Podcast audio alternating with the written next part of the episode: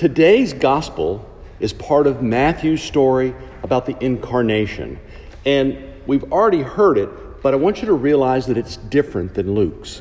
Luke tells us a story through the experiences of Mary, a young woman without status who carries the Son of God within her, and the shepherds who are in the field who are the first to hear the exclamation, Good news that will cause great joy.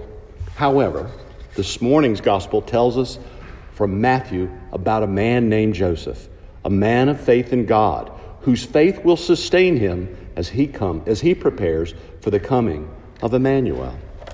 What an awesome responsibility it must have been to be the earthly father of Jesus.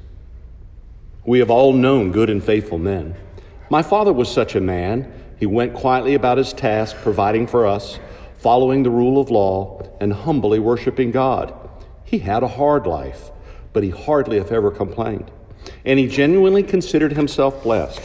He wasn't wealthy or famous, but when he passed, a church full of friends came, some I had never met. And I too am a father, a grandfather, and because of my father's example, I better understand the love and hope and concern that my father had for me. And I am grateful to God that he gave him to me. But imagine God looking down upon us, trying to pick just the right man to raise his son. It's not easy to entrust your children to others. Just think of how hard we scrutinize friends and relatives just to look for a babysitter. And then when we're away, we worry our time with phone conversations trying to find out just what's going on.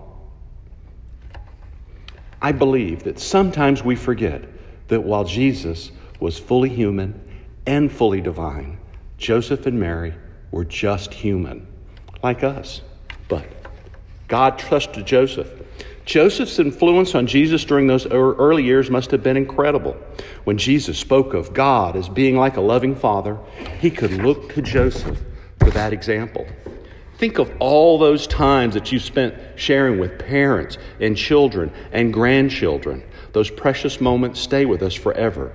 Mary, and Joseph shared those experiences with Christ. Imagine holding Jesus' tiny hand as Joseph began to first show him how to train the wood. Joseph could not have known then that one day Jesus would shape our hearts. And like all parents, Joseph would have been faced with the dilemma of disciplining Jesus for misbehaving, unaware that one day Jesus would save us all from our own misdeeds. Joseph's patience and love stands as a testimony to the value of obedience and faithfulness, but especially to honoring the entrusted role of parenthood. But first, the story of Joseph and Mary starts out rocky. Our scripture tells us that now the birth of Jesus the Messiah took place in this way. When his mother Mary had been engaged to Joseph, but before they lived together, she was found to be with child from the Holy Spirit. Her husband Joseph, being a righteous man and unwilling to expose her to public disgrace, planned to dismiss her quietly. While Joseph was a righteous man, imagine how heartbroken he was at what he had heard of Mary's pregnancy. Because I believe that Joseph really loved Mary as all men and women love each other. When Mary told Joseph that she was pregnant, he obviously would have been hurt and confused. Joseph was espoused to Mary. And in those times, the Israelites considered an espousal to really already be a marriage. And to break it would be a breach of contract, one that actually required a divorce. And Mary's falsely perceived unfaithfulness carried an even greater stigma in those days. She could have been stoned to death what conversations passed between Joseph and Mary, we'll never know. But what we do know is that whatever was said was not enough to relegate Joseph to once again want Mary to be his espousal wife. He decided to put her away quietly. However, these actions once again show that he was a sensitive man. Rather than anger, as many men might have felt, Joseph just chose to quietly handle it. And as I said, that action shows me that he really loved her in a love that Paul talks about in Corinthians that love is patient, love is kind. However, as in so many biblical stories, God intervenes. Remember, but just when he had resolved to quietly put her away, I paraphrase, an angel of the Lord appeared to him in a dream and said, Joseph, son of David, do not be afraid to take Mary as your wife, for the child conceived in her is from the Holy Spirit. She will bear a son, and you are to name him Jesus, for he will save his people from their sins. All this took place to fulfill what had been spoken by the Lord through the prophet. Look, the virgin shall conceive and bear a son and they shall name him Emmanuel, which means God is with us. When Joseph awoke from sleep, he did as the angel of the Lord commanded him. He took her as his wife, but had no marital relations with her until she had borne a son, and he named him Jesus. Now, during the time of Christ, Nazareth was a small community of just several hundred people, or perhaps even a thousand. And they were all either closely related or lived actually just about right on top of one another. So everybody knew everybody's business. Accepting God's plan was probably very hard for Joseph, but he chose to obey God. This act of obedience indicates that Joseph is aware that God is asking him to make a leap, to take an action that goes beyond how any of us would normally understand the law and our own emotions. In listening to the angel, Joseph is asked to do more than he can understand. He is asked to have faith in God. Remember Paul's words about faith in Hebrews. Now, faith is the assurance of things hoped for, the conviction of things not seen. What more do we know about this man, Joseph?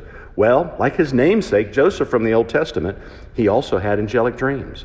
He offered mercy in the face of apparent betrayal, and he went to Egypt. And speaking of Egypt, not of my trip, but of the one that Joseph took, after a second angelic dream, Joseph flees to Egypt to protect Jesus from Herod's wrath and spares him from the massacre of the innocents.